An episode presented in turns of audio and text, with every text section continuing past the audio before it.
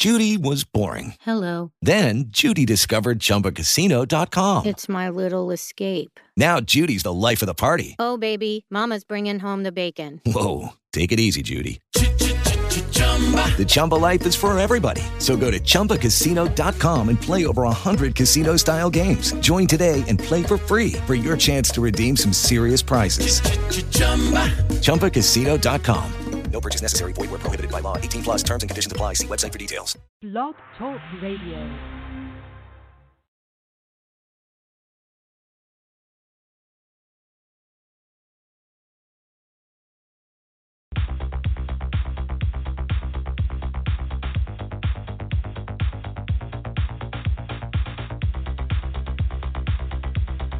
Revolution, featuring your host, HiC Ludmers.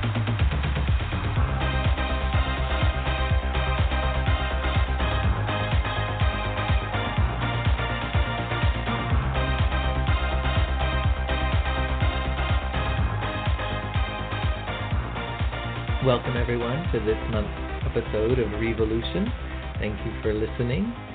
To begin the show, I am once again joined for our roundtable by my co hosts Mildred Lynn McDonald, John Carosella, and Deb Carosella. And as usual, we have a provocative topic to discuss and hopefully to cause you who are listening to spin your wheels and, and think about what it is you might feel or have thoughts about regarding this topic. Uh, of course, if you have any comments or anything you'd like to add to our discussion, you're always welcome to jump over to Facebook at facebook.com slash revolution with HiC and offer your input, join the conversation. We're always happy to hear what people think about what it is we have to discuss. So, our topic today is going to look at the idea and perhaps the differences between the concepts of helping, fixing, and serving. And is there a difference? Are there similarities? Do they work together? Are we doing one versus the other at any given moment, or can we be doing more than one at the same time? So, the first thing that I would like to put out and pose to my co hosts is when you hear those terms, how would you perhaps define helping, fixing, and service or serving? Well, um, I see. I think that this is a it's a good question, and it's something that people should probably be aware of, because there is a I think a subtle difference between helping, fixing, and serving, and I think um, the difference is from where it's coming from within yourself, and also not only is it where does it come from within yourself, but how is it received by the other party? Um, I think can have a lot to do with what's going on as well. And of course, we don't have any control over how it is being received. Um, all we can do is consider where it's coming from from within ourselves. And there are moments, I think, when we've taken action or we we enter into um, something with the point of view of fixing it and um, solving an, a problem for someone. And sometimes we do that because we truly believe that we have the answer and our way is the way. Sometimes we do do it out of a sense of concern and true selfless motivation for the other. And I think as long as a person is cognizant of where it's coming from and why it's coming for them, um, then you can make your diff- you can make your choice. You can make your decision as to how what you're putting out there may be received and what you're putting out there, how it can do the best good. Yeah, I like that, Deb. And for me, and HiC, and for John, when I look at the service part, it vibrates to me as a sense of being, as if there's an umbrella. And under that umbrella, I would put things like helping and fixing and assisting or aiding different sub vibrations there. And the overall theme of being of service, when I look at that, would be a sense of non attachment or having no agenda or exercising discernment and knowing when to disengage. So I really like helping and fixing in the same category as aiding, um, doing. They're all doers for me, but need to be done from the being state of being of service. And I think something you says, said there also, um, the way I tend to think of it too, helping and fixing tend to be more action oriented, whereas service tends to be more presence oriented. Yeah. And helping and fixing are about doing something towards a particular end, uh, towards a particular goal. Service can be simply being present with. And so you can sit with someone who needs to vent or who needs to cry and be in service to them without necessarily fixing the problem for them, because that may not be your place, which I think is your uh, idea of disengagement. Uh, and so, to me, I would think of that separation there with helping and fixing being more action oriented and service being more presence oriented. And to, and to me, HiC, also, sorry, I didn't mean to interrupt you, but for the, the being of service, to me, it also, if I may add one more thing to it, it also implies a sense of discipline or rigor to be in that being state because you can get really wrapped up in the doing part and lose your being state of being present because because doing is very seductive. Which, yeah, very much so. Very much so. I agree. Mildred Lynn's comment um, resonates with me. There, it's taken me a really long time to move from fixing to helping to service, and and uh, you know because in, because fixing always presumed that I knew what was broken, uh, and that I knew how to fix it, and that's a there's a huge amount of ego was a huge amount of ego in that for me at least, and helping made me feel, you know, was about me. It was it was about me feeling like I was rescuing something, and again, a, a big uh, attachment to what my what my role was and and how that made me feel and what was what I was trying to satisfy within myself. And over time, as I've been walking down on the spiritual path more and more, it really does feel quite different to, as I like to say, serve without ego. You know, you bring your gifts out into the world, you make yourself available to to serve in whatever way your gifts are, you know, predispose you to serve. And if if no one takes you up on that, or if the person or the persons that you offer your service to don't take you up on it, that should be okay, right? There should no attachment to that, and I, that's one of the things I try to practice is not being attached to someone rejecting my offer of service and if it's service, it really is much easier to do than if I'm offering to help someone and they spurn it, or if I'm, I'm trying to fix something and it's rejected. So, it, all in all, choosing to put yourself in the frame of service, presence, and willingness to, to be available to serve takes a ton of pressure off and allows me to participate with greater freedom and greater joy fundamentally. And I think that's because fixing and helping tend to be more quantifiable. And so we tend to look at it as did I do it right or did it work? Whereas service is a bit less quantifiable in that specific sense. And we can say that we were of service regardless of how something turned out because if we're in service, we may have been there and offered support or been there and done what we could in that time. And regardless of how it ended up, we don't have to look at what we did as somehow right or wrong in terms of the service that we provided because we weren't trying to fix or help.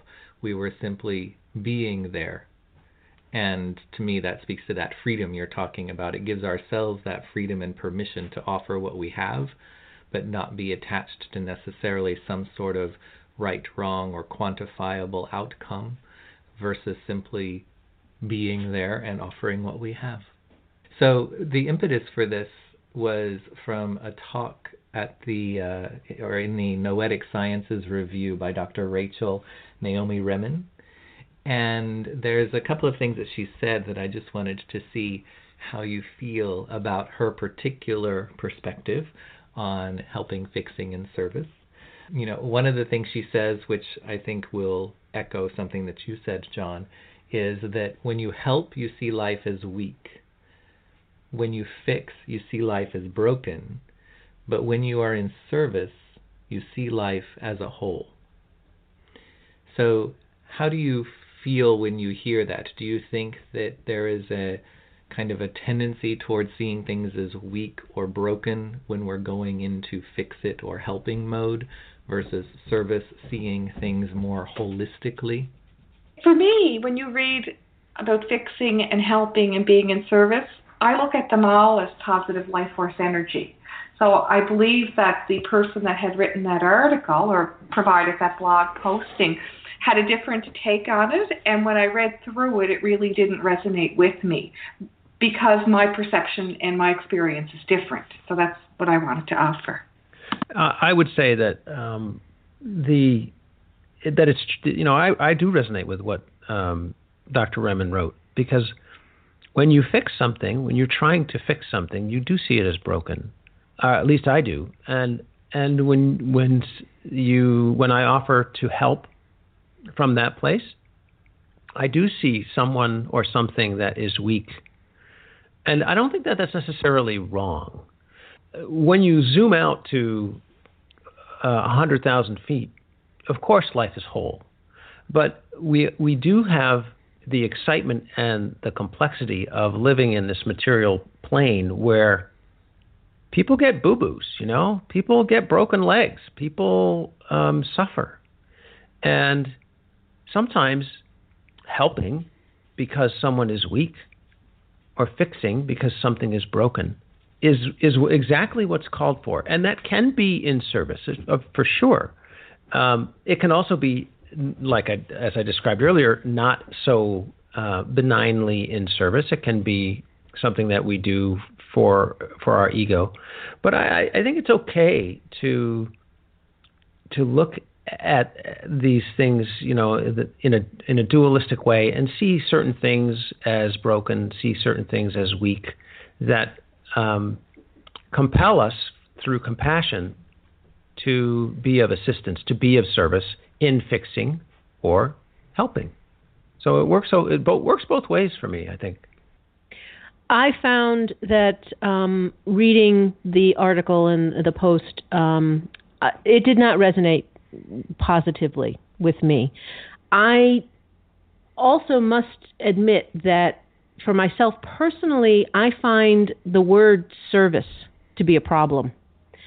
I do not disagree whatsoever with any of the sentiment that has been expressed around service and what it means and and how it can be uh, expressed, but the word itself bugs the crap out of me. Uh, Really, Why? I, because service for me is servitude.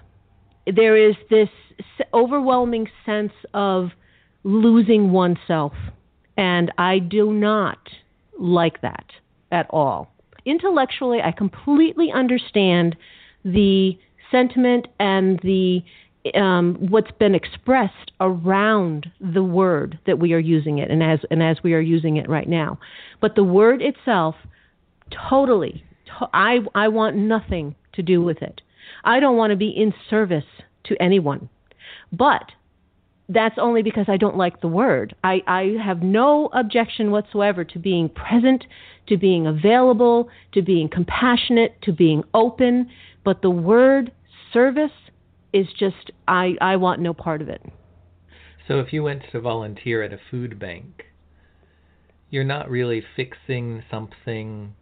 You could say that you're helping to some extent. Mm-hmm. Um, but a lot of times we see things like doing that, like volunteering in those kind of capacities, as being in service.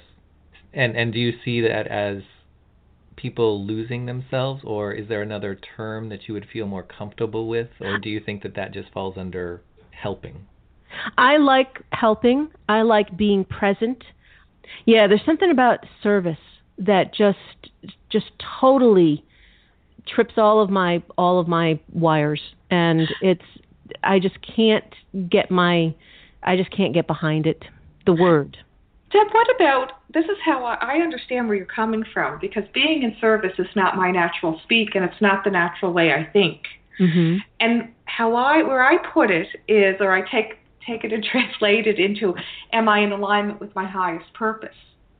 So is this not my highest purpose to help or aid or fix or assist or whatever, you wouldn't you just would not hear me talking about being in service because it's not my my natural state. Right, and I and I think that's it, in essence what I'm trying to to articulate. Uh, does it, it, it? Maybe it feels like um, that leaves you vulnerable to being taken advantage of. Um, possibly, because uh, I have thought. I tried to think about it a little bit and there's I, I think a lot of it is um, it's not so much that I'm concerned about being vulnerable and being taken advantage of. It's the the assumption that unless one comes from a place of complete eh, egolessness and anonymity and that there's no value there that the individual no longer has a place in what is being offered. And I don't find that to be true. I, I, I have no problem whatsoever with acknowledging what it takes for a person to put themselves out there, to do what they do, to offer. I don't think they have to be on some other spiritual plane in order for it to be uh, of value. And so the whole concept of of service and and being above ego, I don't believe that it's necessary. I think is where it's coming from, and I don't find that I have an, an issue with an individual maintaining who they are on on the physical plane and and still being what they offer of ultimate value. So in a way, being in alignment is is very close to, you know, uh, as Mildred was expressing it. It's it's yes. Um, for me, it, being present is also a very close descriptor to how it feels internally for me. It's just the word service, and it's. It, I guess it just smacks of um, saintdom you know, and and sanctimonious people do that. Yes, and it's it's it's too it's too loaded a word for me. So so if you were to say, I'm going to be present and offer my help. To me, that's what you're describing it. When you have talked about service versus helping and fixing, to me, that's what you're saying. Hmm. Wow obviously this is a very provocative and contentious topic of discussion. So I would encourage people listening, if they would like to see the original post of information that this was grew, that this grew out of, um, just do a quick Google search. The blog post was called "Only Service Heals," and it's by Rachel Naomi Remen, R-E-M-E-N, and let us know what you think about these terms, uh, what they mean to you, and if you feel there should be either some different terms or some different ways of thinking about or looking at what they are about. So, my thanks to my co hosts, Mildred Lynn McDonald, John Carosella, and Deb Carosella, for being willing to honestly engage in discussing this. And I will encourage you to stay tuned uh, and of course, if you're interested in getting a reading during the show, you can Skype in or you can call 646 716 5510 in order to get in the queue, and we will be offering those a little bit later in the show as well. So thanks for listening and stay tuned. We'll be right back.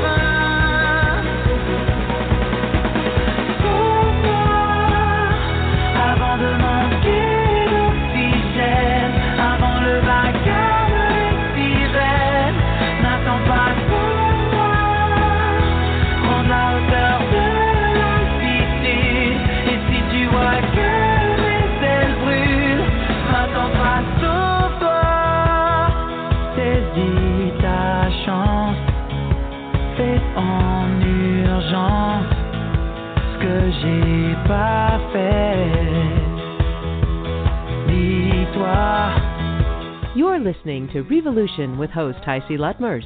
Find out more at facebook.com slash revolution with Heisey. Enjoy the show.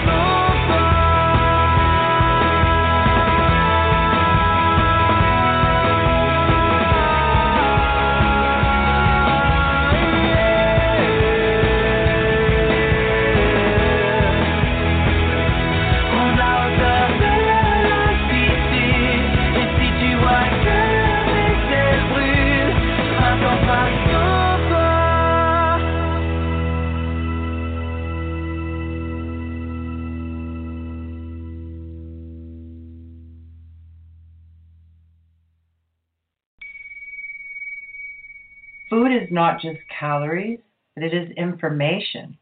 It actually talks to your DNA and tells it what to do. The most powerful tool to change your health and environment, and in fact, the entire world, is your fork. I am Linda Wylie, and this is Living Well with Linda.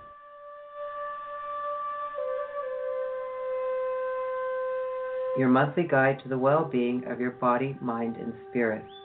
It's about an alternative approach to life, healing, and living well in our changing world.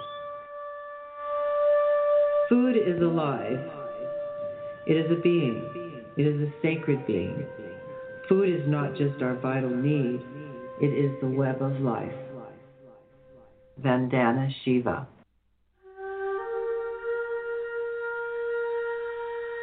Our body is a machine for living. It is organized for that. It is its nature. Let life go on in it, unhindered, and let it defend itself. It will do more than if you paralyze it by encumbering it with remedies. Leo Tolstoy, War and Peace. To realize our connection with all of life and the plant and animal kingdom and how we support and help each other in our process. I am Linda Wylie, and this is Living Well with Linda. Thank you again for joining us here to share your wisdom and experience. And maybe you can let my listeners know what kind of work it is that you do and what kind of services and things that you offer people. I am a caterer. I've been in the food industry for 40 years. I do healing retreats. I also do healing with people around food and their emotional issues that we can talk about. I'm a permaculturist. I can help with your garden, how to create abundance within your life and resiliency. And I love talking with anybody about these things that further benefit humanity and ourselves. We're, you know, just now into April, a sense of freshness. Spring is in full gear. And actually, on Thursday, we had the the new moon in Aries, which is astrologically the, the symbol of a whole new year phase. So it's a great time to be planting new seeds, literally. It's also a great time to be planting the seeds of our intentions and goals for the next year and what it is we want to see grow and thrive and come to full bloom and fruition in ourselves, in our lives, in our world, you know, over the next year.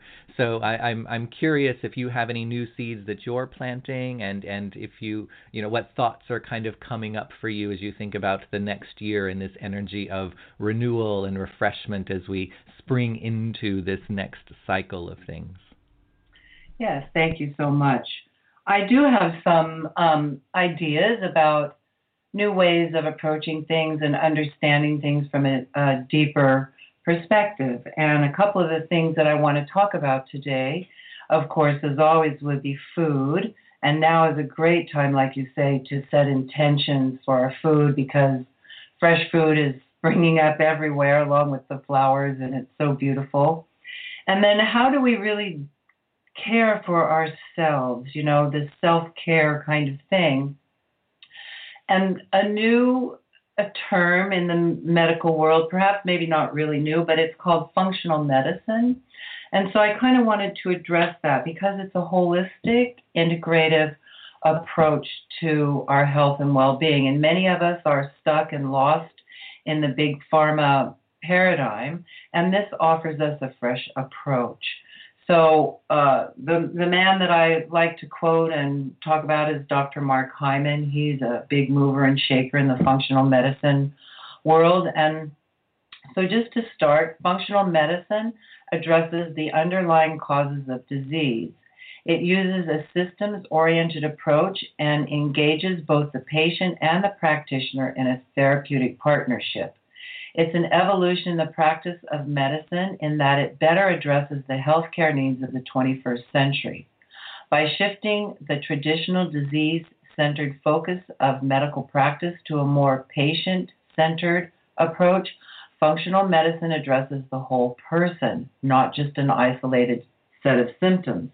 And that's really where we've lost our way in the big pharma paradigm because they pay no attention to you or what you have to say or what you're feeling. It's just here, take this pill and you'll be fine.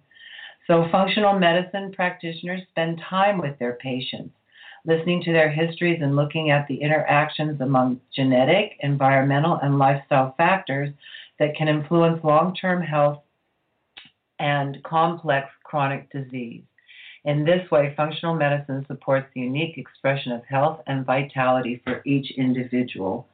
Because indeed, as all of our bodies are different and require different foods at different times, and our blood types, and whatever we happen to be dealing with, and everything. So you can't say one pill fits everything, just like one food doesn't fit for every body. So uh, he has this quote, Dr. Mark Hyman, that I really like, and thought that this would be a good way to jump into our food part today. So he says food is not just calories, but it is information. It actually talks to your DNA and tells it what to do. The most powerful tool to change your health and environment, and in fact, the entire world, is your fork. Imagine that, all things a fork.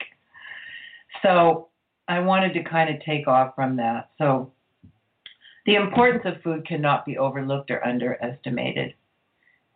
In today's ever changing world, attention to details is critical if health is our goal. We must read the labels and look for and buy food items with the smallest list of ingredients. And if you can't pronounce it or it does not like, sound like food, don't buy it. You don't want to put your fork into that, put it in your body. And it's really important to buy as much local, seasonal, and organic food as possible because not only does it benefit our bodies, but it benefits the environment and our community and all people of the world, actually. So it becomes a win win situation. And for me, within the world today, only when it's win win does it warrant any kind of validity at all. So the essence of food is actually what nourishes us in the deepest sense of things. It's not so much about the calories, like he says, the proteins, fats, or carbohydrates, but it's actually the spirit that is within all phenomena that gives life today. It is what we are and is what feeds us the body, mind, and spirit, all one being. When food is altered, we connect the dot that it also might alter our genes and our health. If you want to control a population, well, what do you do? Food and drugs. This is why it's so critical that we say no to non food, fake food, fast food, and only buy and eat good, wholesome, organic, local, seasonal food, for it feeds and strengthens our DNA. That's in only pure, clean food like that can communicate with the body. Otherwise, all it does is compromise and muck up and, and create ill health within the being. So, you know, like the old saying that we have, well, you've got to change the oil in your engine to make it last. And it's the same with food. If if we really want this engine, this machine, our beautiful body to work right and to have all the health and well being and actually be able to heal itself and take care of all the toxins that bombard us daily within the world today, then we need to eat good, clean food, keep our minds clear, be free of drugs, you know, in the worst sense of that word, and exercise and have water, good, clean water. Uh, that's the oil for our engine, is is clean water. It's so important, and most people are chronically dehydrated today, actually, and a dirty colon and, or a toxic colon and lack of water dehydration is the breeding ground for every single disease that we get today. So it's really not hard to be healthy. It just takes being present and attentive to the details. It's as easy to say no as it is to say yes if we are present with ourselves and what is happening. Food is a physical act of taking spirit and feeding our bodies with it. Honor it, love it, give thanks for it. It is a gift of remembrance in the true light of understanding. For taking this fact in has the potential to change our relationship with and to food and with the magic and beauty of life. For it will open your heart. And that is what the world needs today. Well, I think that's the the perfect seed of thought to plant for people in this beginning of a new cycle to ponder, to consider, and it's one of the big themes, especially over the next few months astrologically, is paying attention to what we need versus what we want, and to become more of a guardian so that we are taking care of ourselves, taking care of what is needed, taking care of the world around us, versus being the warrior, which is just out conquering something else, doing something else, trying to make something else happen. And also being the victim. Yes. Because many of us get into the victim mode. Oh, I can't change my health. Oh, what can I do about it? Oh my God. Oh my God. And so what? Pick your fork up and be present about how you want to eat, the details, and changing how we look at life. It's really important today not to yes. pass by, so to speak. So, are there any particular plants or foods or recipes or things that you associate with this time of year that would be really helpful or beneficial as part of this process? Yes, I do. Um, as I say, it's that time of year, once again, spring. And what time does that represent? Clean your liver time. Eat lots of greens, steamed, raw, juice, sauteed with garlic. Keep the diet simple Uh, sprouts are good to add at this time of year too, because as we look around, everything is sprouting up. It's all the fresh little sprouts, and so we want to take all of that primal energy, I guess you would call it, and with that's within the sprouts, and put those into our bodies too, along with the greens that clean the liver, and allow for that process to happen. So lots of salads, carrots, beets, all those kinds of things are just wonderful right now, and strawberries are coming along too.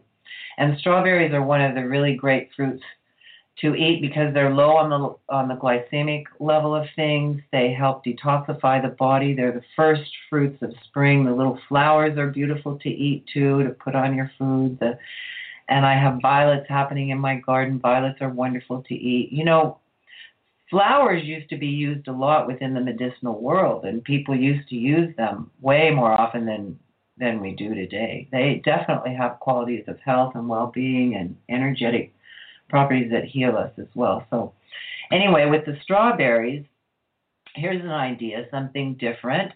Uh, a spinach strawberry roasted almond salad with feta, olive oil, and red wine vinegar. Delicious.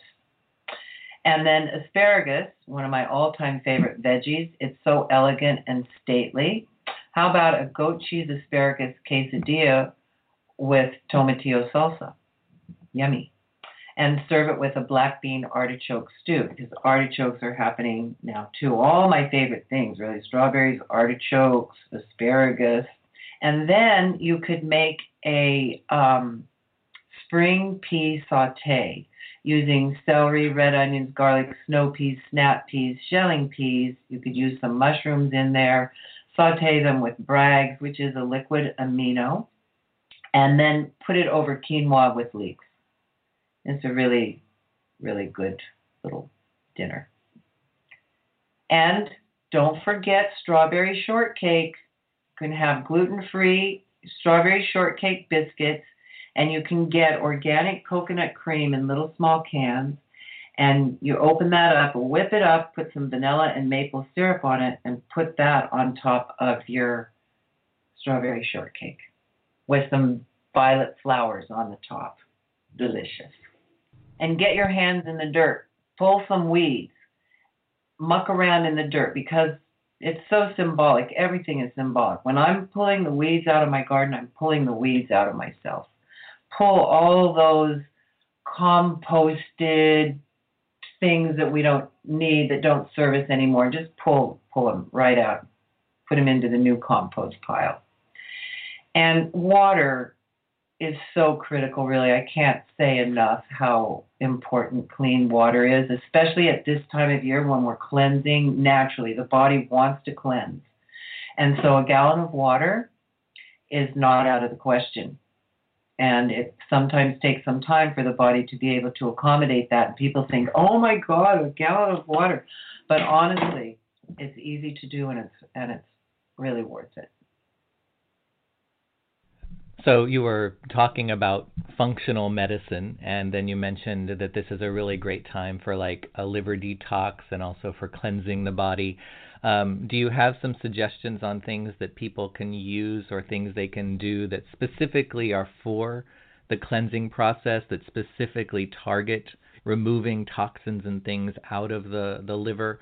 Um, because I think this is a another way for people to realize that functional medicine means that what you eat or the herbs that you use uh, what you drink has a function and a purpose. It's not there just to taste good necessarily, but to think about what else can it serve for me. So I'm wondering, since this is that time of year, are there things specifically you can suggest for helping to detox the liver, helping to cleanse the body, uh, to, to be in, in alignment with the energies of the season? Yes, that's a good question. And so I think uh, for me, uh, fasting is appropriate in the spring. Colonics and enemas are also appropriate.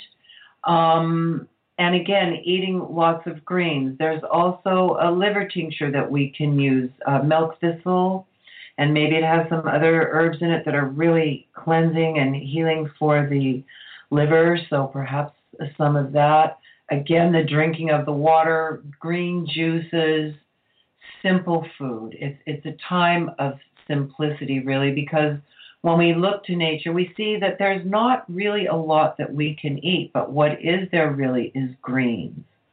So I'm just saying, you know, with fasting and eating greens and drinking greens and keeping the diet simple and lots of water, this is a, a great way to start that's not really extreme. You don't have to be really extreme. I think unless you're really really sick and you're really really working deeply on on some big detox issues. Um, that's what I would recommend.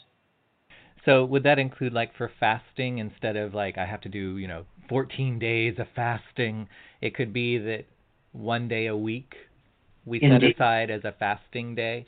Uh, Yes. You know, so that it gives our body a chance to release whatever might have built up throughout the week. It allows us our body to kind of reset and prepare itself for the coming week.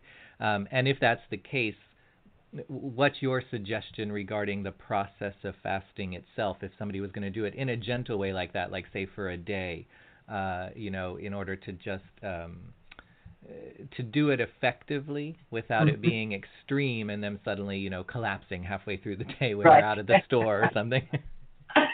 So the most important thing about fasting is um, our liquid intake. And because when the body isn't fat, when when the body fasts, then it's naturally releasing the toxins. And so to keep the water going and drink your green drinks, uh, I think is is simple. And one day really allows the body just one day one day a week and maybe a couple days a week. You don't have to do it in a row if you feel like maybe a weekend fast or something. But you remember too that when you fast for more than a you know more, more than a day, when you come back to eating, like if you fasted for a weekend or something, you want to start really easy. You want to just eat some raw fruit, you know, break back into your food within a couple of days' time. Just don't go heavy back into all your food right away. And I think that you can enhance the water that you might drink throughout the day by adding, say, um, fresh squeezed lemon juice.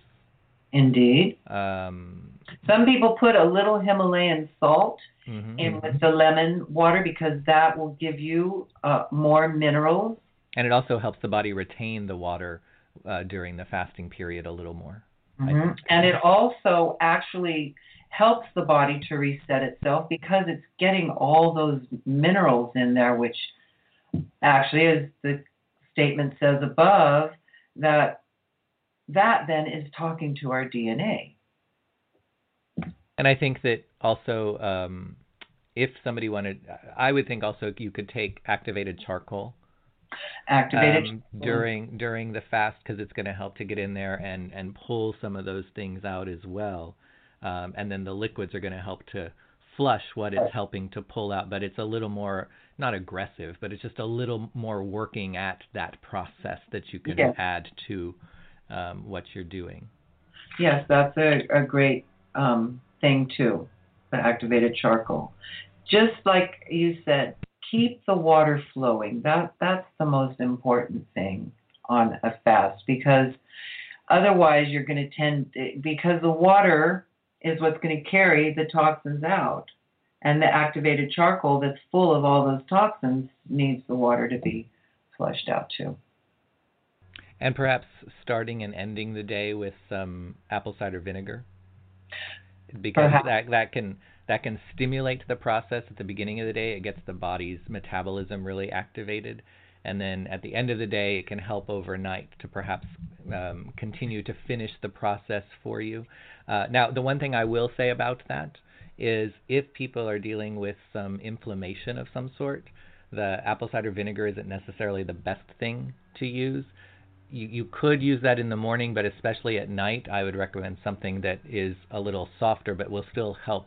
Either drinking some aloe vera juice, um, or it's actually also recommended that you take like a couple tablespoons of olive oil um, before you go to bed, because that helps to ease inflammation and really lubricates the system overnight for it to to to calm itself down and then to just you know heal and release what it needs to so that you start the next day fresh. But I just wanted to toss that in because there can be reasons not to do apple cider vinegar, and especially if inflammation is involved in the body, something gentler like aloe vera juice, olive oil can can still help in a similar way, but help with the inflammation as well, rather than perhaps exacerbate it that the apple cider vinegar might.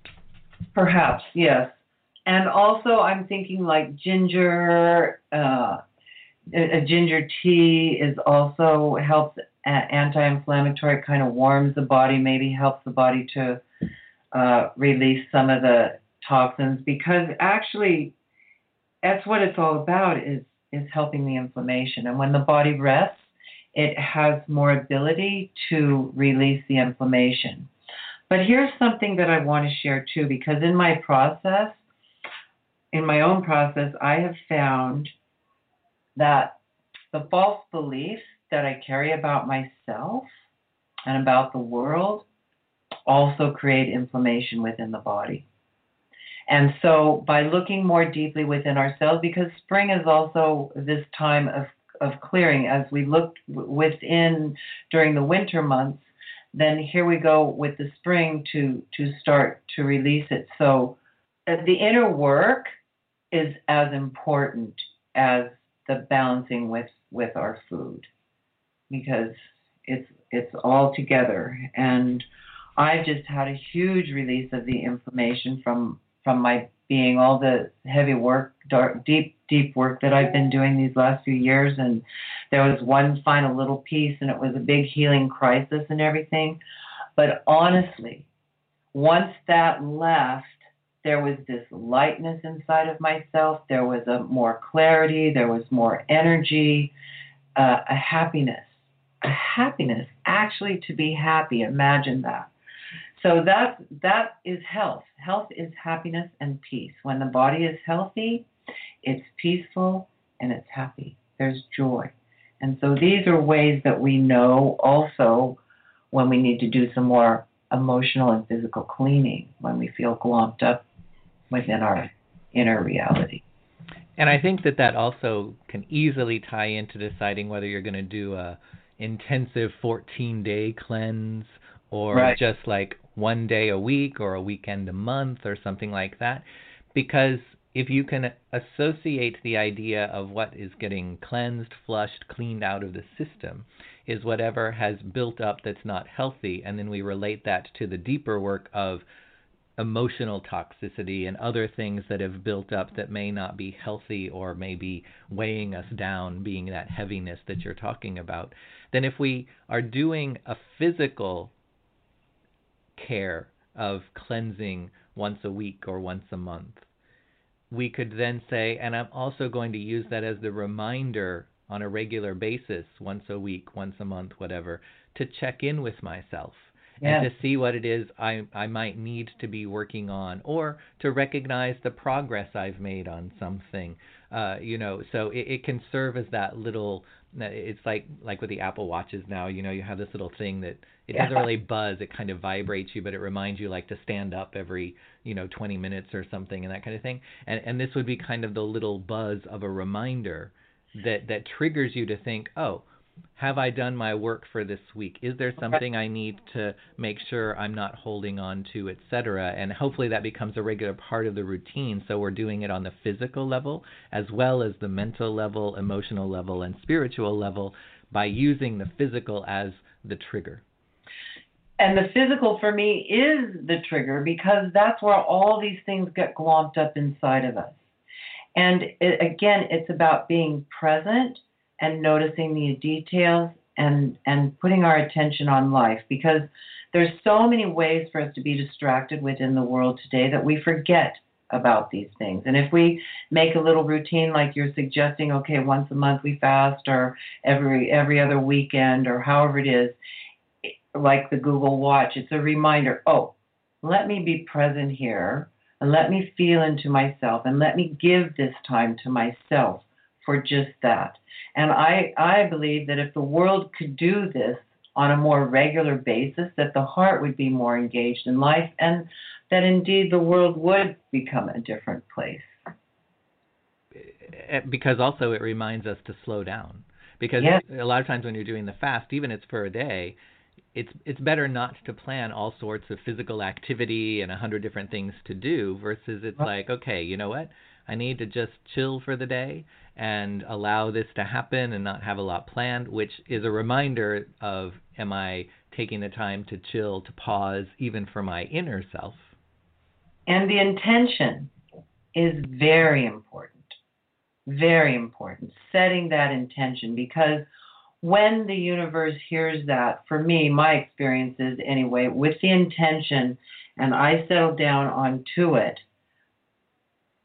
what we have to be aware of is that maybe something might come that we maybe don't want to see, or maybe that we're afraid to see, or whatever. So there's something about being able in our intention to be open to what might come because we have to face our darkness and we have to move through it to clear that inflammation, to clear those places that uh, bog us down, and so on and so forth. So it's to realize that some things might come up, but when we take care of it in a loving way and we our intention is to look at it, we find that it actually dissipates quite quickly when we when we open to it. Well, and also if we if we see it coming up and we stop at that point to pause and yes. to work through it or to deal with it rather than to mask the down. symptom, push it down, not deal with it, it's just going to continue to get exacerbated and get worse, which can and make it much right, which can make it much more difficult to deal with later and can have secondary effects the longer that it is allowed to linger. And I think that's why it's important for people to remember as well the physical aspect of it, the physical manifestation, the physical symptom.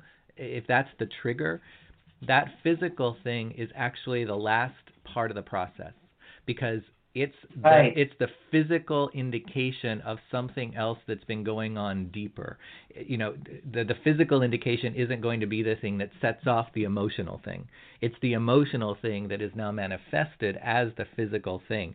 So if we're dealing with a physical issue of any sort, then it's it's it's our calling to uh, it's our our wake up to remember or to see oh something has gotten to the point where it needs to be dealt with because it's now manifesting physically. Not Act.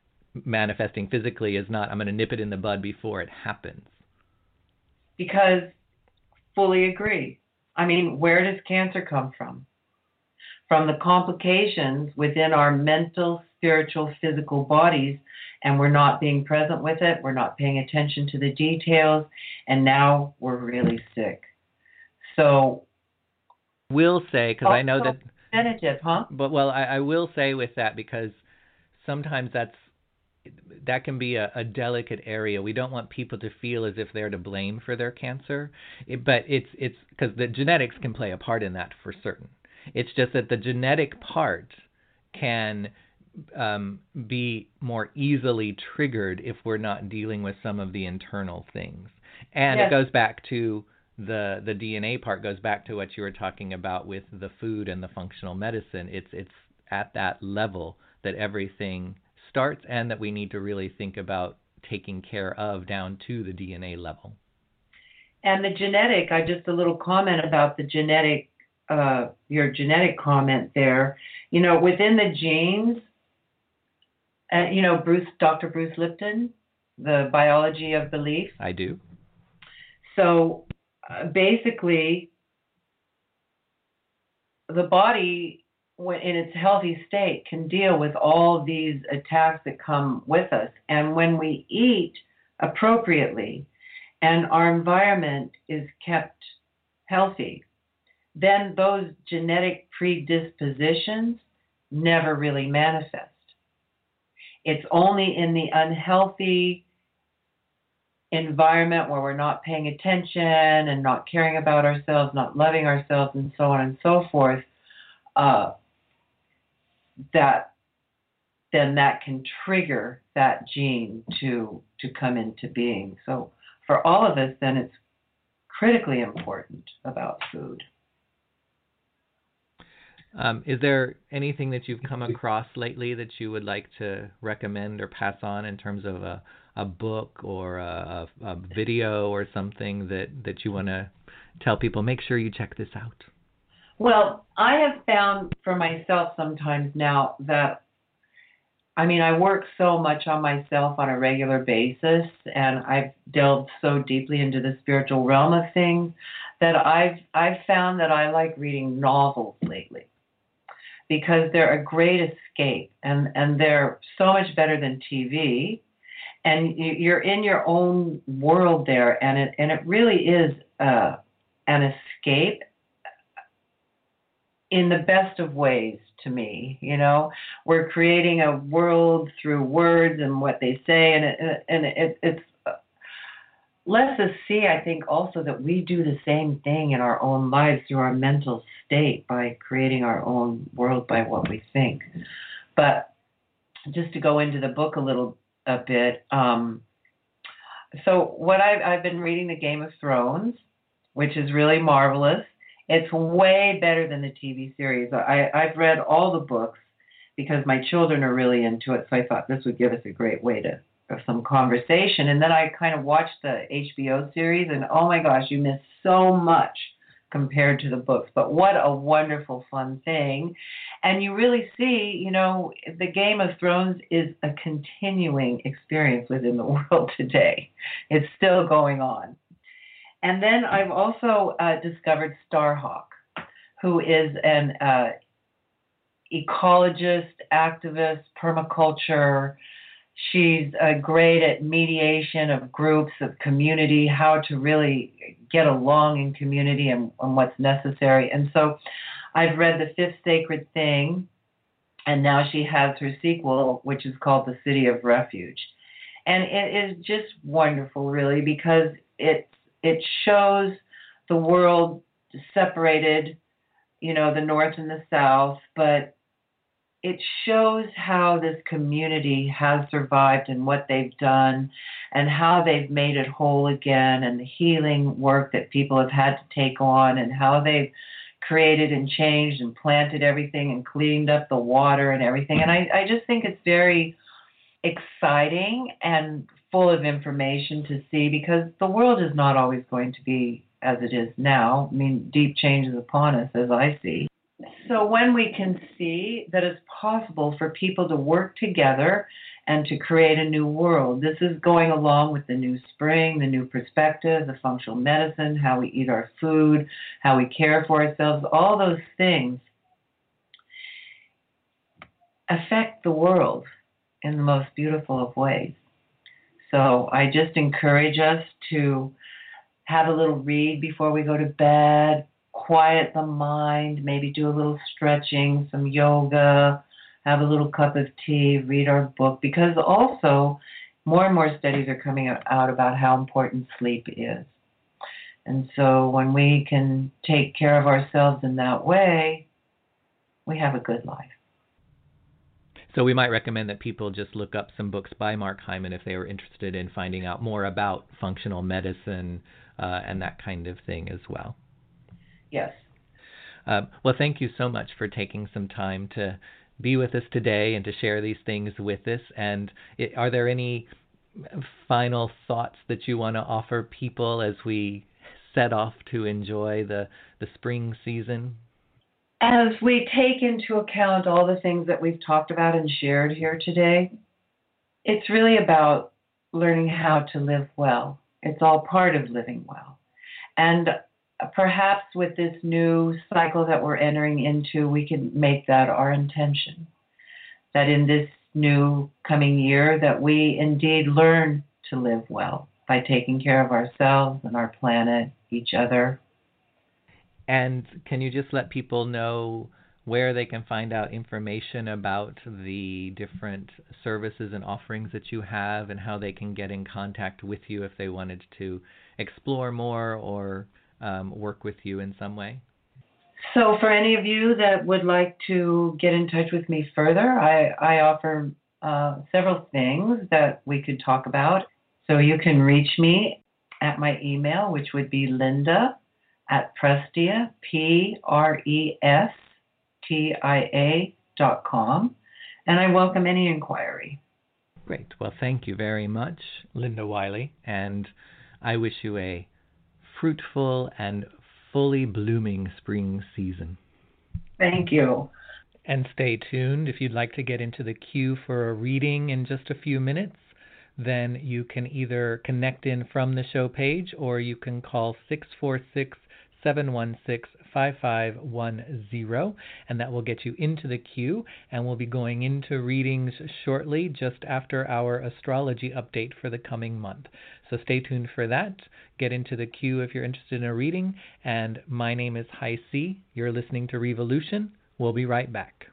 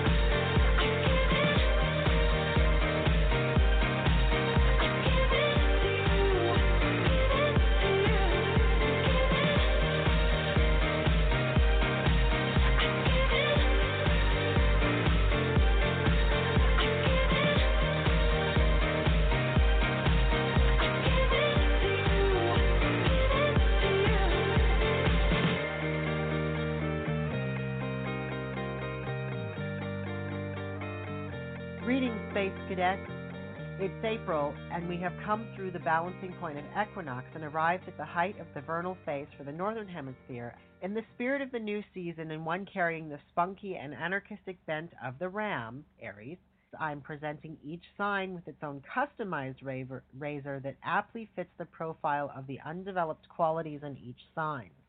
Let's get to it, shall we? Aries, Global Autonomous Zone. Your razor is precision. Your politics is deconstructing crypto fascism. Sometimes Aries is susceptible to being imprecise. So this is your razor, the edge you are pushing, which is to say, develop a laser light focus on only a few areas where you have the most leverage. Doing this can concentrate your energy so it doesn't dissipate and has the most impact. Along these lines, your razor as it applies to the world is to refine your best tactics for tackling the most salient of existential problems. So, Aries, I am compelling you to headlong smash with precision any philosophy that seeks dominance over others by invoking the nature fallacy. Do it precisely. Focus where you have the most influence. Leave the rest to blur. The world needs vociferous firebrands, social justice warriors, anarchists and radicals, and others who are actively shaking up the status quo because if something doesn't change, then it's endgame for humanity. Which brings us to Taurus. We're, we're calling this month for you post scarcity era. Your razor is chaos, and your politics is establishing a new economics. Taurus is known for being a placid and serene sign provided they haven't been sufficiently pissed off, in which case the fury released is built into a federal case and it's a scorched earth policy. While this makes them agreeable individuals, it also means that they are mildly upset by changes in their environment and per- prefer stability over variability. As such, the bull's razor is learning to re- wield the creativity inherent in chaos. Contemplate the role of chaos in your lives as well as how you might use it to make necessary changes to bring the world system into a new equilibrium. Taurus is the symbol correlated to the world of finance. The current economic arrangement may have been a necessary step, but what was designed to serve is now becoming a detriment. Taurus, you are being honored with establishing the foundations of a new economic era, one that will bring far more stability to many more people and address the gross maldistribution of wealth we are currently seeing in the world. A great area to begin with, it, with is establishing the viability of a post-scarcity economics. This will be based on an assessment of available resources on the planet and the most beneficial uses for those resources with an eye on sustainable use and conservation ethics. It will ensure these resources are not used up before they can recharge naturally. Which then brings us to Gemini, and we are calling yours Internet Age Conspiracy. The razor for Gemini is stillness, and the politics is addressing, addressing government spying. The supreme challenge for a Gemini is to sit still longer than five minutes. this is not a criticism of Gemini, it is the variable nature of this sign that makes these folks so charming and exciting to be with. That said, the constant motion can actually stress the Gemini out, and so they benefit the most from meditative stillness to really have a moment to conceive of the myriad of perceptions that cross their mind in a day. It is also the development of a laser like focus that will better assist them in addressing their symbolic political issue, that of electronic transparency in the age of the Internet. Gemini is given the honor of creating transparency in the electronic age.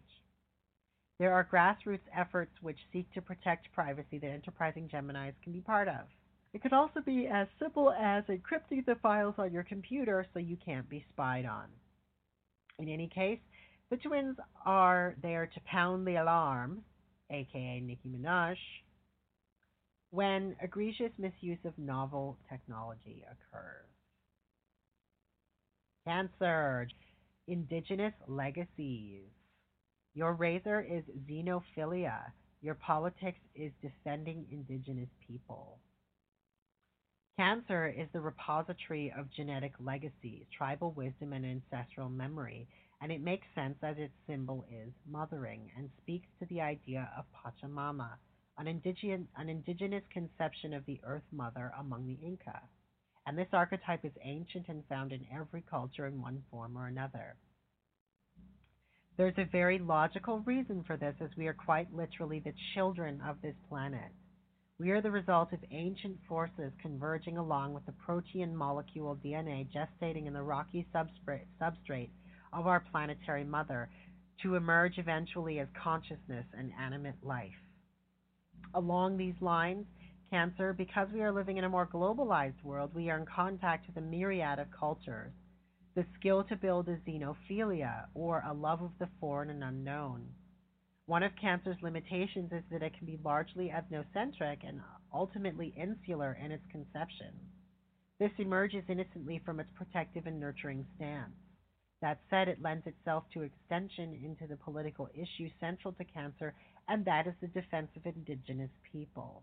It falls to cancer that holds the memories to that holds the memories to continue the work of disentrenching the ancestors from these darker places and bringing to light the plight of these people and engaging a project of cultural preservation and autonomy in light of powerful elites seeking to erase these cultures forever for the sake of profit.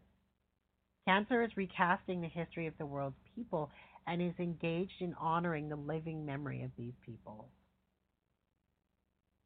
Leos, delete the elite. So, Leos, your razor is humility, and your politics is deconstructing the global oligarchy. Your razor is humility, but not the kind that puts you inferior to anyone, but on equal footing with everyone, and one in which natural leadership skills come to the fore, but instead of garnering command from on high, you are leading by example in the trenches with your equals, the body politic, the every man and every woman, and all the other genders too which serves as an excellent entree into the political arena that Leo will excel at, in this case, deconstructing the global oligarchy. That has, be- that has begun to amass enough influence that they are pulling the levers of the world and guiding once autonomous governments into policies that favored moneyed elites and steamroll over the people that these governments are designed to represent. Leo, your task is to find a way to throw a wrench in the gears and interrupt that machine.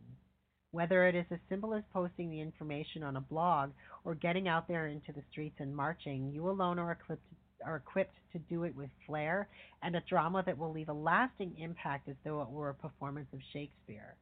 The lions of the zodiac are natural born performers, and a little guerrilla political theater is certainly within their purview. Which brings us to Virgo. And your post this month is Expect Resistance. Your razor is resistance, and your politics is climate change. Virgo is the worker of the zodiac and always wants to serve in some way. The Virgin is learning, however, that there is a universe of difference between service and servitude. There's a thin, lead thin red line between the artisan and the serf, and it is along these lines that the razor of Virgo develops. It is the concept of resistance. It is the one tool left when it is down to the eleventh hour, the one instinct left with all when all the freedoms of civil society have been stripped away by illegitimate power. Resistance is the power of the flowering of various movements of resistance that speak truth to power and resist the machinations of hegemonic structures that no longer serve the interests of the rank and file. Oddly, for it being the sign's razor, it emerges organically from the very symbolic foundations of the Virgin itself. For a virgin, in the original sense of the term, meant one who had never been married, which is to say, one who had never been owned. That is Virgo in essence, the one who is self possessed and whose service to others emerges from a deep instinct of wholeness and internal integrity. From this base of internal consistency, the Virgo declares, I will be a slave no more.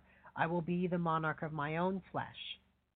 This conception also dovetails seamlessly into the issue most pressing to the Virgo symbol catalog, that of climate change and the integrity of Terran life support systems.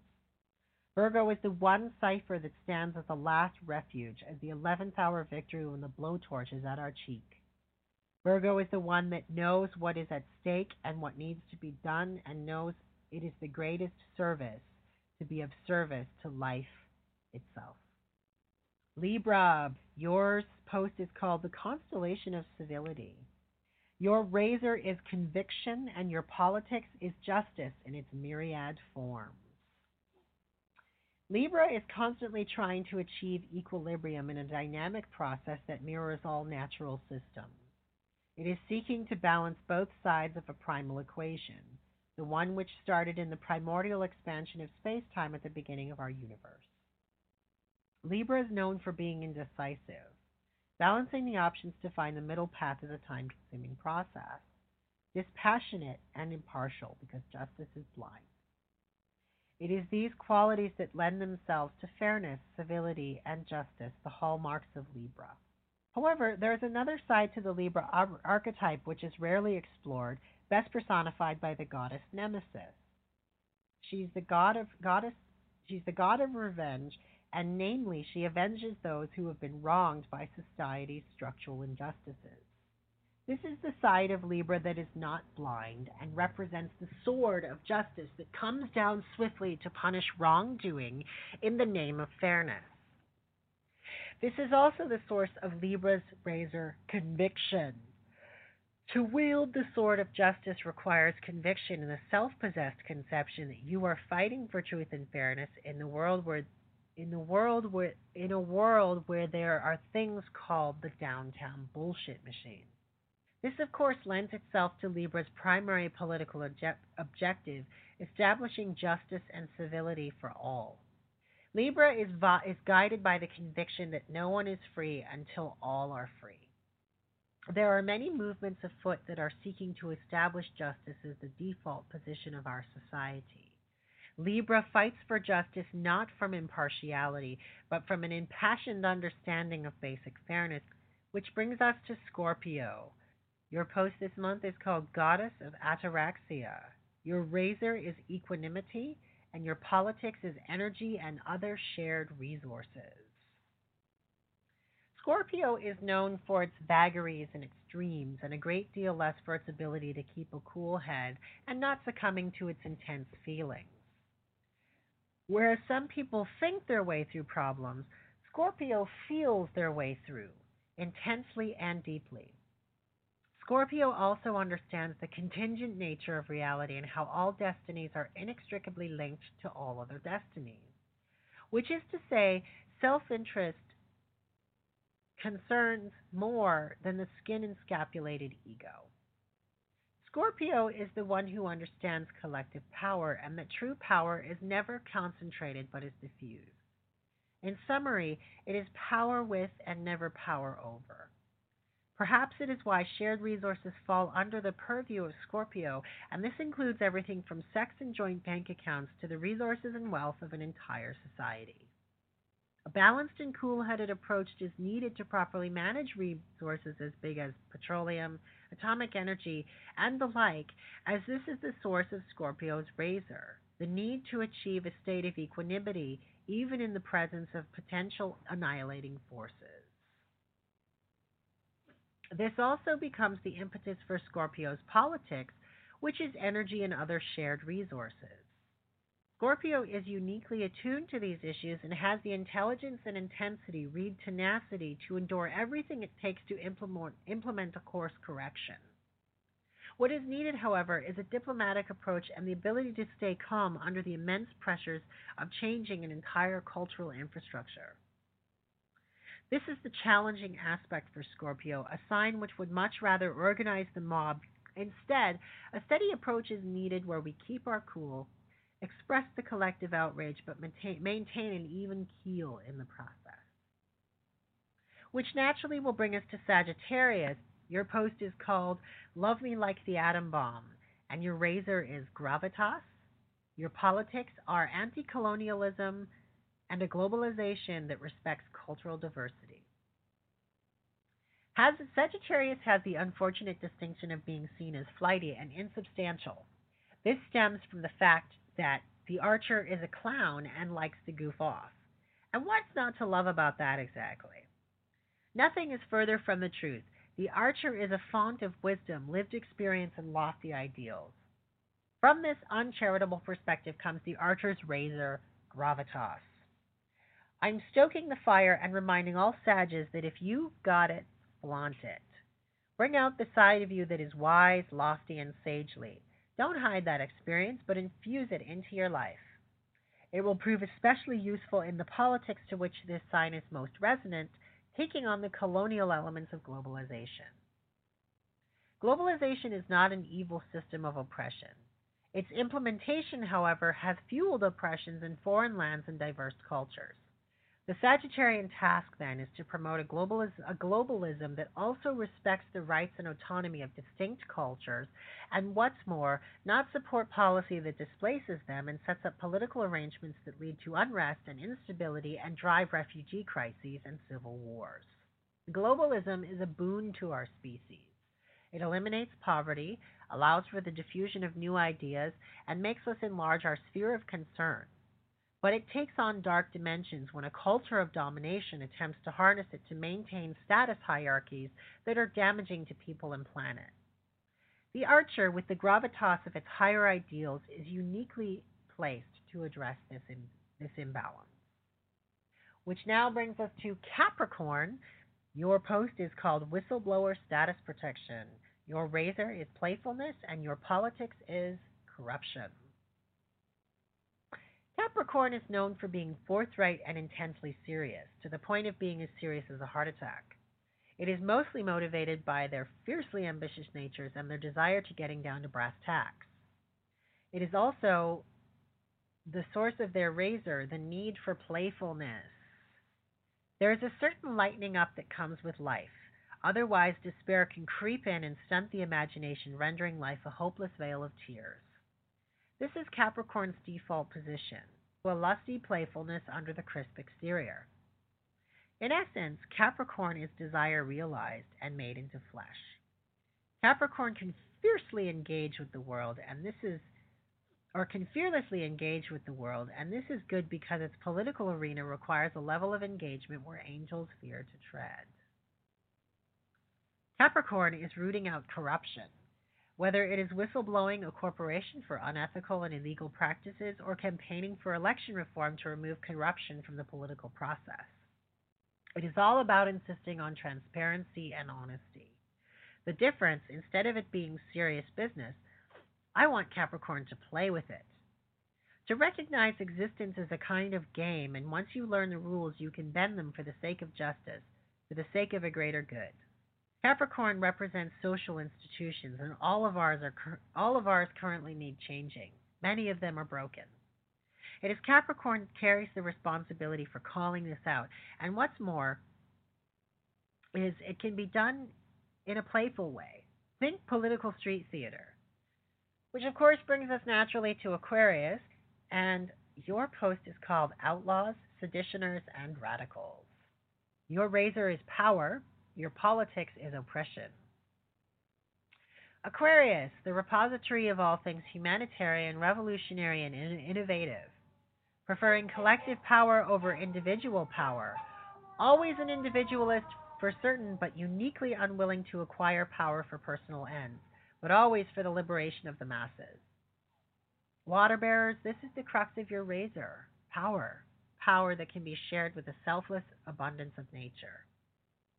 This is the power to provide, the power to share and be a conduit of valuable essence.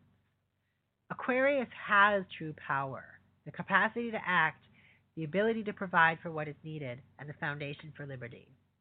The power to provide is most definitely needed in your political arena, the concerns of the oppressed. Aquarius is a champion of oppressed peoples and devotes themselves to the cause of liberation from all forms of oppression. Along these lines, the power to act to secure liberty for self and others is of utmost importance here, and it is the arena in which the water bearer excels.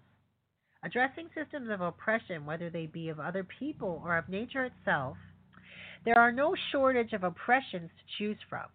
Aquarius, don't fear personal power. You have the foresight to use power to liberate and inspire. Which brings us to Pisces. You hold the virus of life. Your razor is contagion, and your politics is sea level rise. The one thing that you have left to cultivate is also your razor contagion. Of all the skills in your coterie, this is the one least used.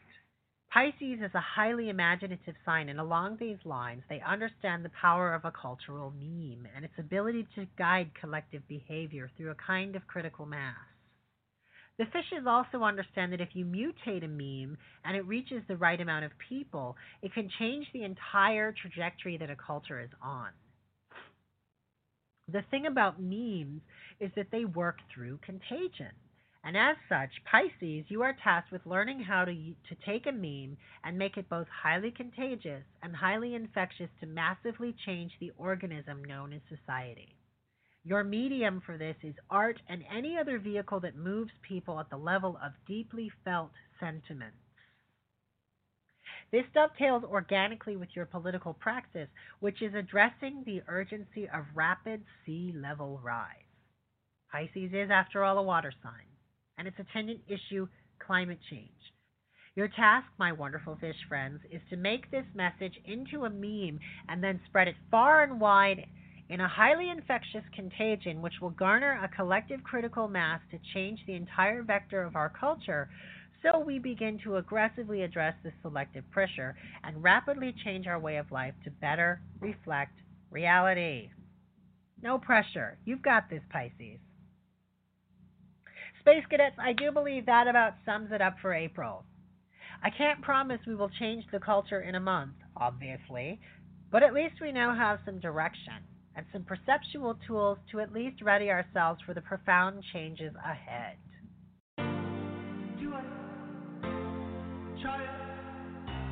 With that, be sure to like me on Facebook at Prometheus Jones the Astrologer. I'm also I also have my blog linked through the website The Siderealist, which is www.siderealist.com. That's spelled T H E S I D E R E A L I S T. You can also find links for that particular page on my blog, as well as a link to this program and a link to the Facebook page by visiting www.flyingpunkrockunicorn.com. I'll see you all next month, Space Cadets. Keep your eyes on the skies.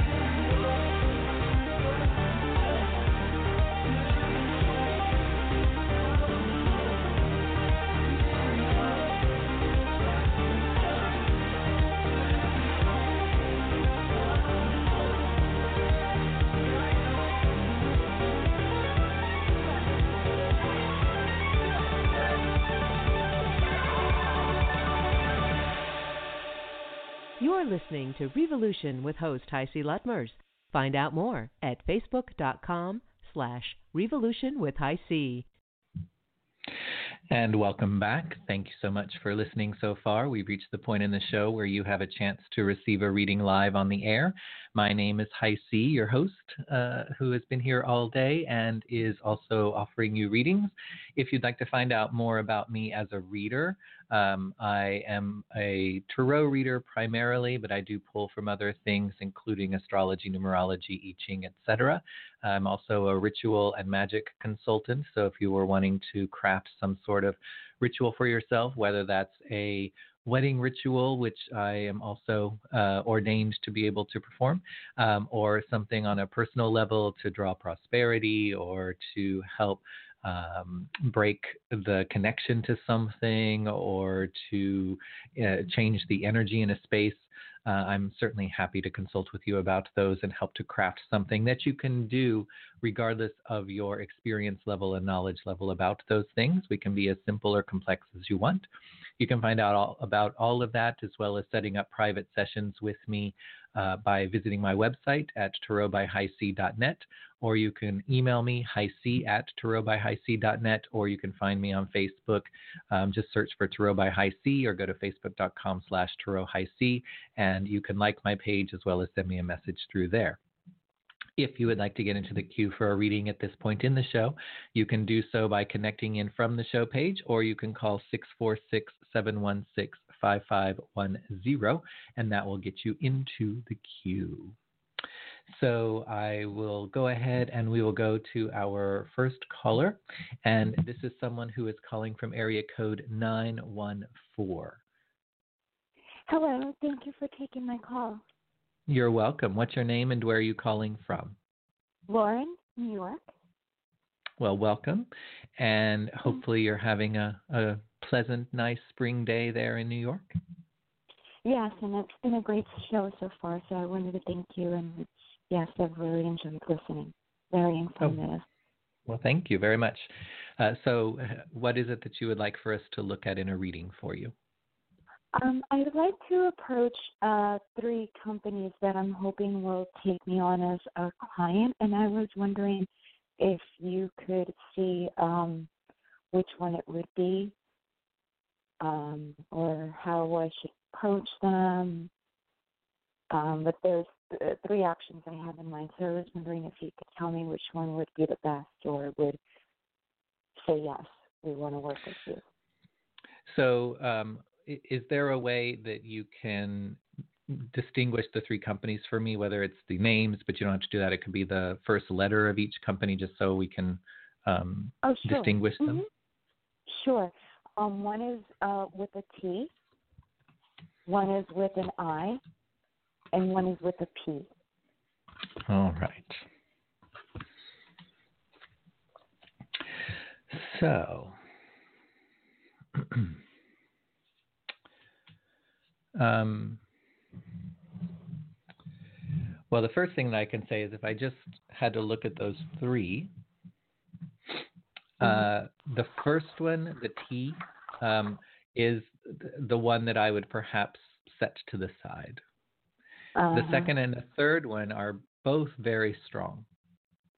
There's oh, wow. an an interesting difference, I guess you could say. Now, one thing I will say, so the um, the first one, the card that came up representing it in particular, is the Ace of Wands reversed, and that says we don't want to put a lot of energy here. Um, it could say this isn't going to really help us shine, but it just says uh, it, it's like you know trying to start a car and the the tank is empty there's no reason to keep trying to start the car and like you know right, uh, right. ruin the engine i guess you could say there, there's there's nothing there to really fuel or spark it to be able to grow or to move forward um, now, for the second and third companies, both of them are in the suit of pentacles.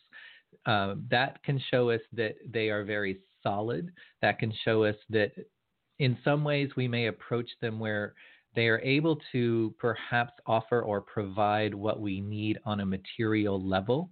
Um, they aren't necessarily going to be something that is tied into our deepest passion or you know what we want to do as a career that's going to fulfill us in the greatest way but they can be really very strong very stable they're very viable and they are very likely to be able to at least meet or offer uh, material needs so it's like having a job versus something that's part of your career, but understanding that this job is providing what we need and is important at this time.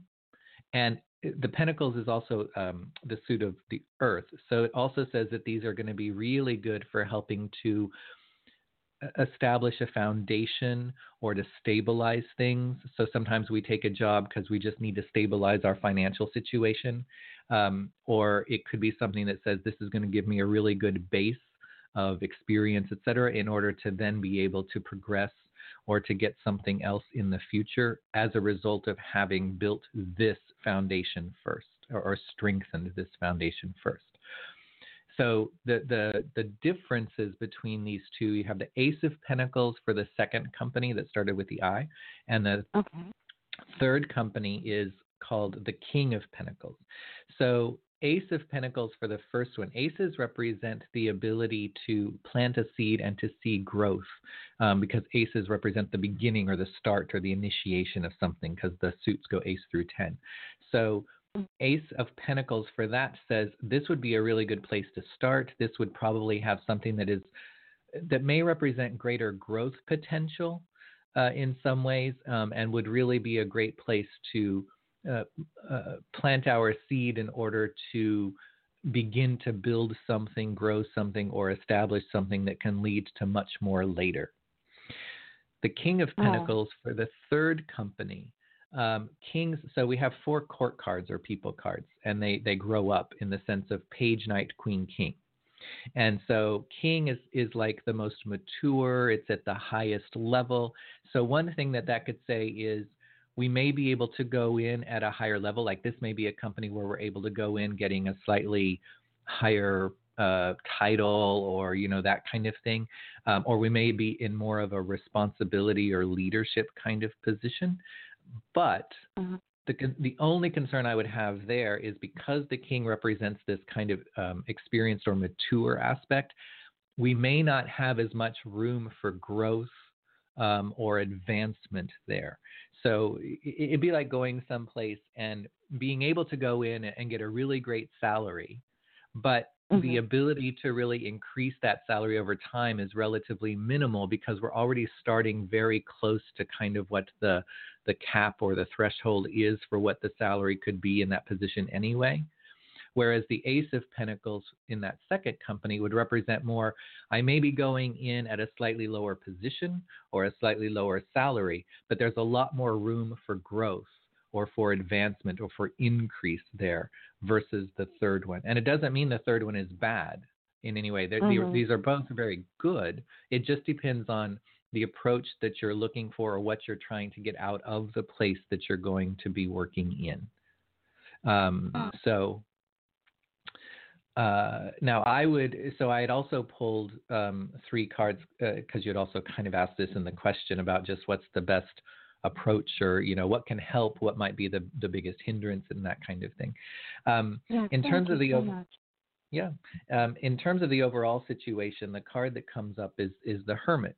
Now, the Hermit is number nine, and nine represents coming to the completion of a particular phase or chapter or cycle. So this would say that we want to approach this as how how does this allow me to move into either a final phase of something or how does this represent the final step in this chapter or phase that I've been trying to work within? Um, what's going to bring it to completion, to fruition, um, and then open up future potential? Um, and I will say that the hermit oftentimes represents us doing things on our own. So it could be looking at opportunities where we are working more for ourselves, which may mean as a contractor versus getting hired as an employee. But it can also represent the idea of having more autonomy in what we're doing. Like we're given a project and then they just kind of send us off for a couple of months to do the project. We don't have to be working with a team. We don't have to be constantly answering to someone. We're kind of given our little cave, if you think of a hermit, our little cave to Mhm. work in. And, and, you know, that's kind of the way that it's structured in terms of how it operates. Um, in terms of what can be most helpful, we have the Queen of Swords. And Queen of Swords is about being serious, being focused, um, making the decisions that we know are right, and not letting emotion get in the way of how we approach or make the decision about something. So we we do the research, we have the evidence, we we are very direct in what it is that we're looking for. We know our own mind, we know our own capability, we know what it what we're expecting this to do or to offer for us in terms of our own plan for ourselves. And and we go after that accordingly. And, and that's where I would come back to because Queen of Swords, when I say like we don't let emotion come into the equation. Um, a Queen of Swords is like the, the the person who would say, okay, this may not be a job that I'll love. This may not be a job that'll give me the greatest, you know, creative satisfaction and fulfillment. However, it fits into my plan perfectly because if I can go work here and be there for a year, that'll help me to pay off my debt and get to a financial stable place. And then I can really look for the job that I want. So mm-hmm. it's that kind of approach. We're taking a very logical, rational business kind of approach to how we search and how we decide on what to take rather than, well, yeah, it would pay great, but I don't know if I'd really like it there. Well, okay, that's fine. But if we have a plan in place, then we know that I may not, eh, you know, I may not love it there. I may not eh, necessarily look forward to being there in, in that kind of bigger way. But if I know that I'm planning to just be there for a year because it's serving a purpose, then I can, eh, but, but that's because I have the plan that I know I need to execute and that I'm working within for myself and my own needs. So I will make that decision because it fits into the plan and, and serves the purpose for what my plan needs for myself. And I'm not going to let the fact that, oh, I don't know if I like being there get in the way of seeing how it'll serve the plan because it'll be finite in terms of mm. how long I'll be there. And I may not be as miserable as I think I would be being there because I'll understand being there is for a very particular purpose and and not someplace where I took a job and I didn't know if it was going to be for a year, for 20, 10 years, and I don't know if I could be here for 10 years, and da da da. da versus nope, I know I'm here for a purpose based on my plan, and I know it's for a year, therefore I can deal with it. That's fine. I can just suck it up. Wow. wow. wow. it's amazing how how accurate. It, yeah. Wow. Everything that you said. Um, really resonates. Um, that's just amazing. And and you know, based on that, both the Hermit card and that Queen of Swords, I would say that perhaps just ever so slightly, if I had to rank the three options, obviously we're taking number one out of the equation. That was number three. We don't have to worry about that. um, mm-hmm. If I had to rank the second and third ones, I would put the third one slightly higher on the ranking scale because that king of pentacles represents that idea of moving into maturity. It, uh, kings represent like stability and and security and that kind of thing. Um, and so there is, uh, and then if we go back to the hermit, which is the nine, the nine of completion and that kind of thing correlates to the idea of the king being kind of that mature level, that stable level, because it's the end of the growth cycle. Um, and even the Queen of Swords, Queen of Swords says, okay, I see the possibility in this. It may not be because I'm going to it for great growth potential, but I see what it's going to offer for the other things I'm trying to accomplish. And so I would move the King of Pentacles just a little higher than the Ace of Pentacles. Aces, since they're the beginning, are more like the child phase, and the King mm-hmm. is more the, the mature phase. And since we have the hermit, which is the nine, nines being more the mature number because they're at the end of the cycle, and the queens, queens and kings both kind of represent this mature aspect of things, um, I would probably push the King of Pentacles just a little higher on the scale of what to consider as my top choice or top priority to put energy to, but know that the, that, that the second one is still really, really good. So we're not going to do bad by ourselves if we end up in the second one either. Wow. Wow. That's really yeah, yeah, that was yeah, the the first one I I kind of felt um was yeah, kind of yeah, not as viable and yeah, you really confirmed that and and thank you and just approach them both like this is business. It's one, two, three, just be direct and to the point and that's the best way to yes.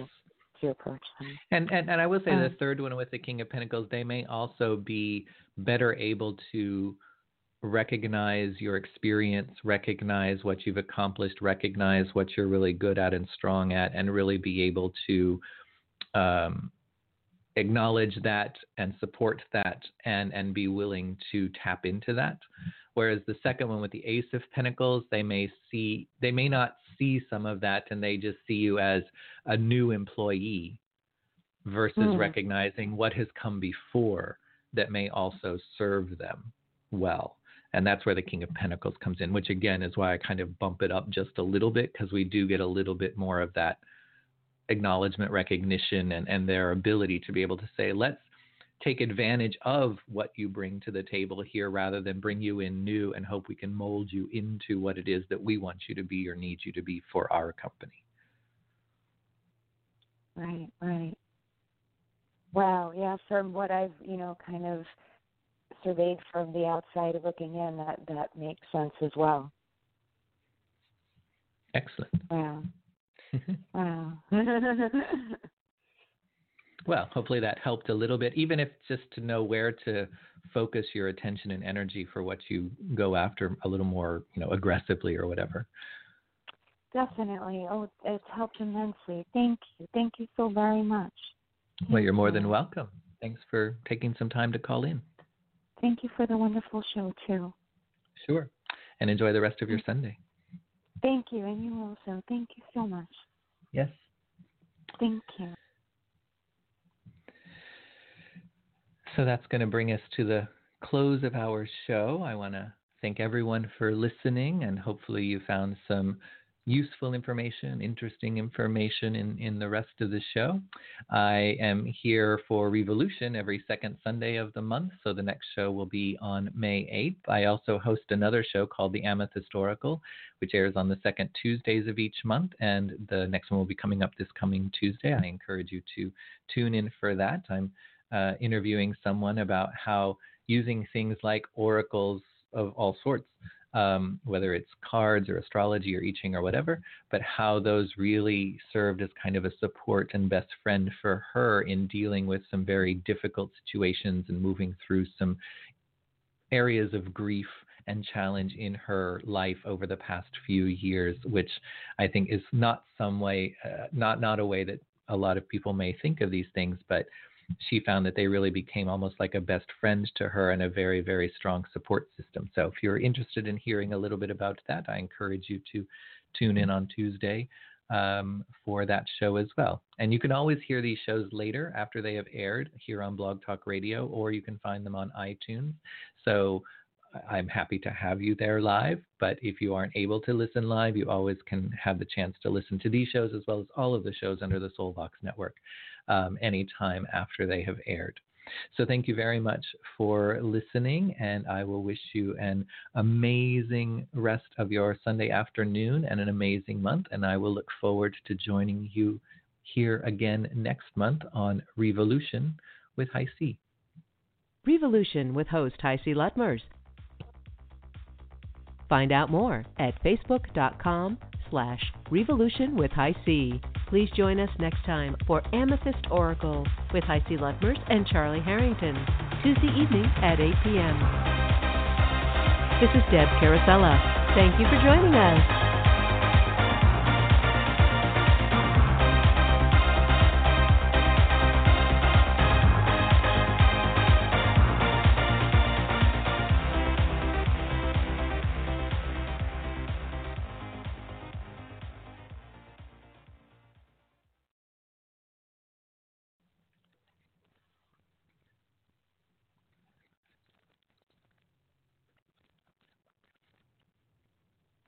Guys, it is Ryan. I'm not sure if you know this about me, but I'm a bit of a fun fanatic when I can. I like to work, but I like fun too. It's a thing. And now the truth is out there. I can tell you about my favorite place to have fun Chumba Casino. They have hundreds of social casino style games to choose from, with new games released each week. You can play for free anytime, anywhere and each day brings a new chance to collect daily bonuses. So join me in the fun. Sign up now at ChumbaCasino.com. No purchase necessary. VGW. Void were prohibited by law. See terms and conditions. 18 plus.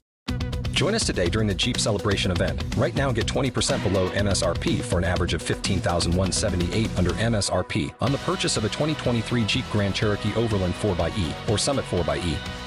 Not compatible with lease offers or with any other consumer incentive offers. 15,178 average based on 20% below average MSRP from all 2023 Grand Cherokee Overland 4xE and Summit 4xE models in dealer stock. Residency restrictions apply. Take retail delivery from dealer stock by 4 1. Jeep is a registered trademark.